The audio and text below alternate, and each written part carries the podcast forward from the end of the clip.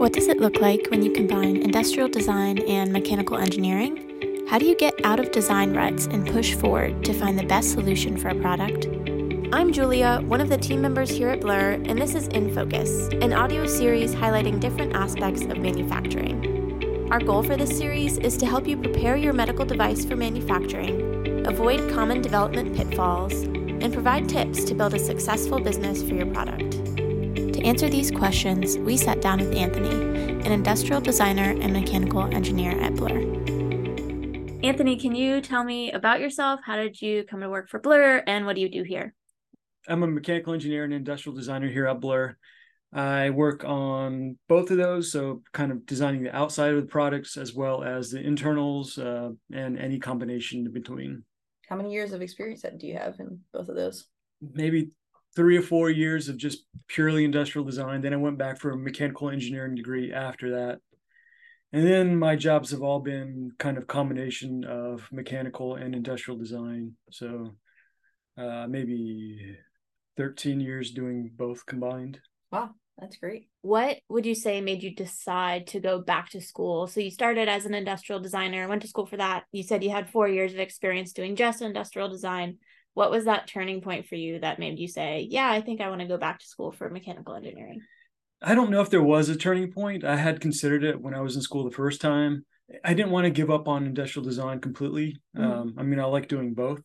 I just don't like to be kind of pigeonholed as just doing industrial design uh, or kind of styling stuff. So it, it just made sense. Like I, have always been interested in the internals as well and the mm-hmm. development of an idea uh, more than just kind of the the what it should be, but also the the the nuts and bolts of how to actually in- implement that idea.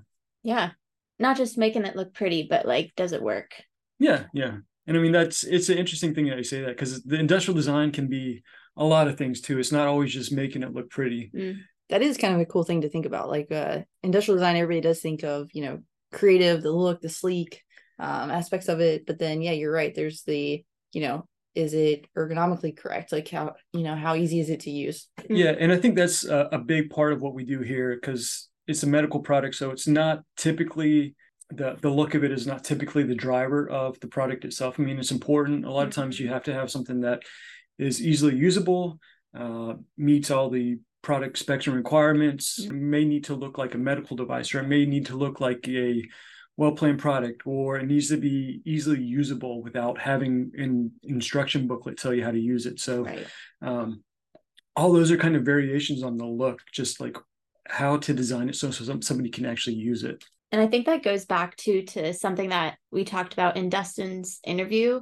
Um, he was saying that user needs really need to be the foundation of the product requirements. Everything needs to be be traceable back to what does the user need it to do um, and that's the same for industrial design and mechanical design at the end of the day. Like if you're designing something that's not usable by the person who's supposed to use it, then like you need to start rethinking. Absolutely. And uh, I mean, it's going to depend on what industry you're in for what you need industrial design for. I mean, there's there's industries that really just care about the way something looks, where it's mm-hmm. purely fashion. Then uh, some of them, you know, you may be more budget constrained on your product, so you care more about how how cheaply this thing can be manufactured. Mm-hmm. Um, so it's it's that, or it can be a combination of usability, and typically it's it's all three of them, or all you know, all these various facets that come together, and you kind of have to balance how much of this to to go into it. You know, what's the trade off between aesthetics and usability and cost of manufacture and everything else there did getting a degree in mechanical engineering impact the way that you approach industrial design or change it in any way from it what did change learned? it because previously i was able to hand off a design to a mechanical engineer so you know i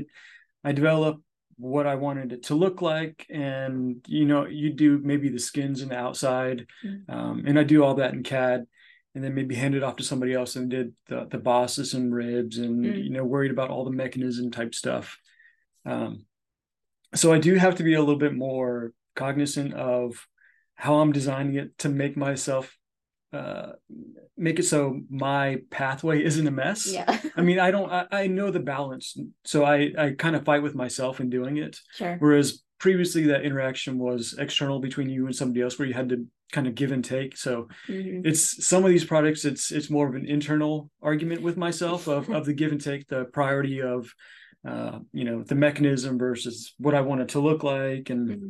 it's a balancing act and i don't always have the right answer for it and mm-hmm. sometimes it may be easier to do that with somebody else which is you know it's it's great being a part of a team where you can bounce these ideas of off somebody else mm-hmm. but uh i think i have had to be a little bit more aware of uh, that next step that is kind of handing off yeah that was great the misconceptions that you would say people have about either mechanical engineering or industrial design that you want to correct.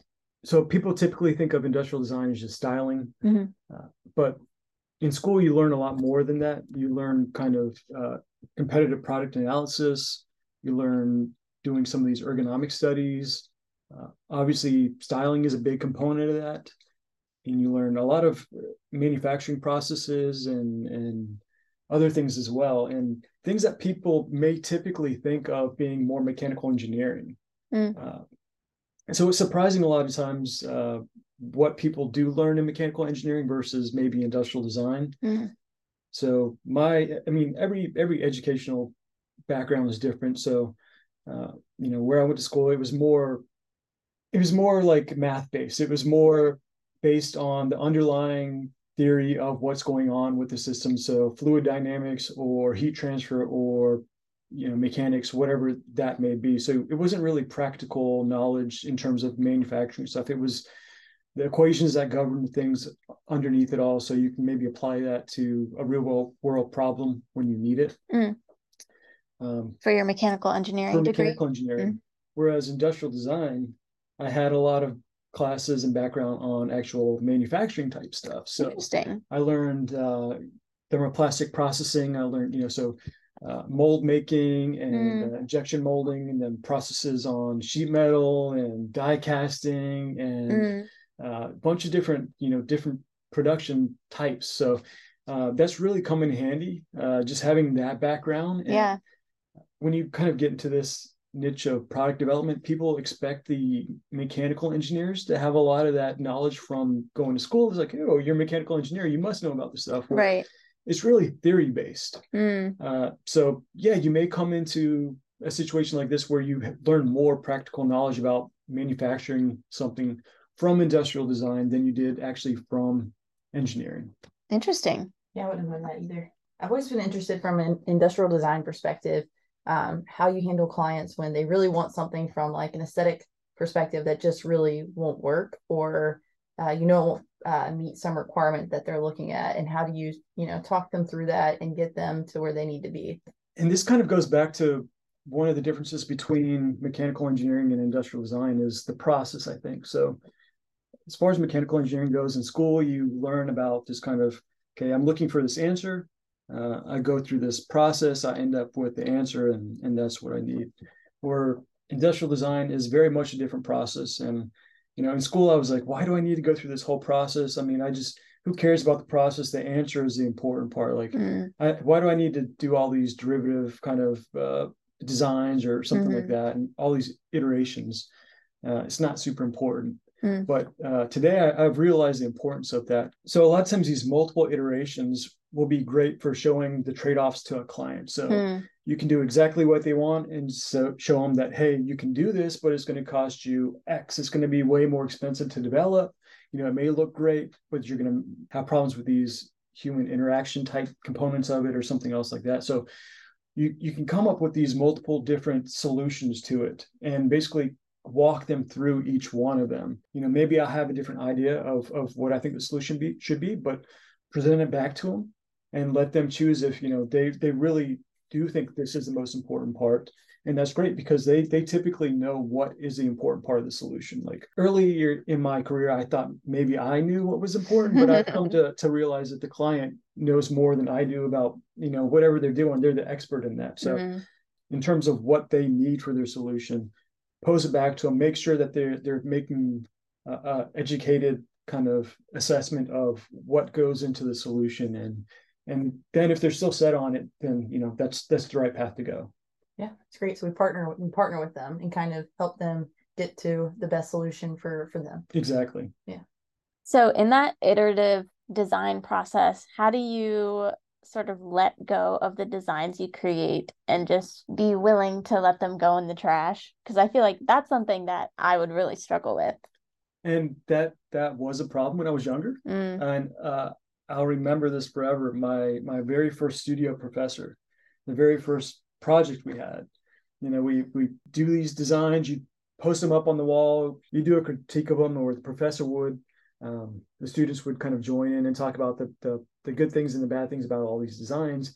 And I remember being absolutely like hurt the first time she did this. There was like kids mm. crying in my studio just because you had never really had this honest assessment of what you had done. Mm. And I think she was particularly harsh, maybe compared to some of the other professors, but I think it was a really good lesson and I uh, appreciate it much more now than I did then.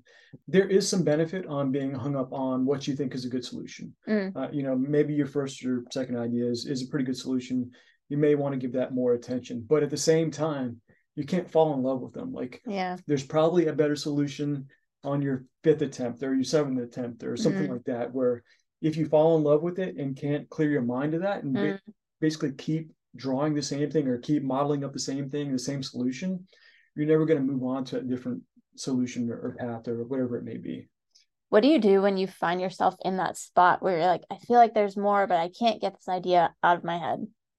That's that's a really tough question, and uh, I think that happens to everyone. Mm. Uh, what I've done is uh, I've looked for people that have uh, flashcards or these kind of uh, brainstorming processes, and I've I've kind of pulled some together over the years of of doing this, and mm-hmm. I have a list of things I can look at to kind of uh, spark a different you know idea where it's like make it smaller, make it bigger. Can you split out the functionality? Can mm. you combine the functionality? Can you reuse a component? Can you do something recycled? Can you you know all these different things that you can do. Mm. and uh, i do have uh, basically lists of all these prompts somewhere that i can refer to if i'm stuck or you know just want to think about it a different way. Where do you draw inspiration from? And how would you if you could describe your style how would you describe it? It's it's tougher these days. I do i feel like i do more uh, mechanical engineering than i do mm. industrial design when i did more industrial design i had just kind of a reference of pictures of, of things i appreciated and mm. you know whether it be old stuff or new stuff uh, um, there was a period of time where i really liked machined metal pieces so mm. i did a lot of design that was based on the details that you would see from machined metal pieces. So, you know, you may see a chamfer or kind of these machined uh, holes for screw heads or things like that. And obviously, you don't have to have that for a cast piece or uh, injection molded piece or something like that. But mm-hmm. Uh, it, it still is an interesting aesthetic. And I feel like sometimes if you use something like that, it looks maybe more powerful just because you're used to seeing it in this kind of reference of being a, a metal mm. piece or something like that. So it goes back to the design thing where you know maybe you're not looking for the the most beautiful thing but there is some cri- some kind of criteria that you are trying to meet with your design itself so right. maybe you want it to look robust mm. or well thought out or minimal or you know there's there's a bunch of different things that can cause somebody to buy a product or mm. uh, interact with the product well so you know it may not be that you want it to be beautiful you just want it to be you know durable or you know whatever that word is that that makes a person think or or realize that like there's more about this product than kind of uh, what meets the eye mm-hmm. i noticed you start picking out adjectives when you're thinking about a design do you assign it an adjective and then say i want it to meet this i have done that in the past i don't mm. typically mm-hmm. do that now i think typically it's it's not a deliberate act to pick mm. out an adjective it's more of like okay uh, as i'm drawing it i'm like eh, that, that doesn't seem the right aesthetic uh, i want it to look smoother or, or more mm. curvy or more user friendly and for a lot mm. of stuff we do here i don't want it to look tough i want it to if if a person is interacting with this device a lot mm-hmm. of times you know you want it to look comfortable or you want it to look um, user friendly and a lot of those they don't mean completely smooth, but you, right. you know, there, there's going to be some aspect of this thing needs to look like it's designed to fit in your hand mm. and not just be straight or rigid right. or something like that. Mm-hmm. Um, so probably not in, an intentional uh, selection of adjectives, but Yeah. there's kind of a, a flow there. What's been your favorite thing so far at Blur that you've you've worked on, or what challenge you've had to work through that you're excited about? There's one in particular where we did kind of the medical device aspect of it. So there's just a bunch of components to it. We did packaging, and we did, um, you know, we started on the software internally and uh, things like that. I mean, I didn't do software. I don't know what to touch any of that, but uh, Yeah, me either. it was it was nice being able to kind of design all these components that go Mm. together. Whereas, you know, sometimes we may just do the hardware or you know the the the, the hard good or something like that, and Mm, there may be other aspects of the system that integrate with that that you don't get to control. But Mm. this time it was all those pieces kind of came together and we did them in house. And I feel like where we arrived with that was a really nice integrated solution where everything Mm. kind of Looked like it went together. it looks like it went together. It, Mhm. it fits together nicely. It's it's just the right, you know. Uh, you know, I just want to say that. That's great. yeah, that was a very, I, I will say, I know the project he's talking about. It's very satisfying being able to say, like, we really took our time to make sure that the the needs of the user were being met in every aspect of it, not just the device portion. Yeah, yeah. I know. I I was talking about the design process. Um, you develop iteratively. You make progress by making prototypes. Mhm. Uh, you you don't settle on your first solution. You kind of hold it as a truth as a designer because that's Mm. what's ingrained in you in school. Like, and I, I think that's that's something that we're pretty good about here. I think just as a company, we we make sure that we we roll through the prototypes and you know you learn by kind of failing in, in these prototypes and Yeah. You improve and you just iteratively improve. Yeah, it, it is very much part of our culture. Fail fast. We want to fail fast because failure isn't a bad thing. It's where you learn. And so if you can translate that word failure into learning, then you can take those learnings and move it into whatever the next solution is. And it's just this snowball effect until you arrive at what your final solution is actually going to be. And it's a lot easier now. You know, when I first started off, it was you had to send your part off to, you know, some prototype house.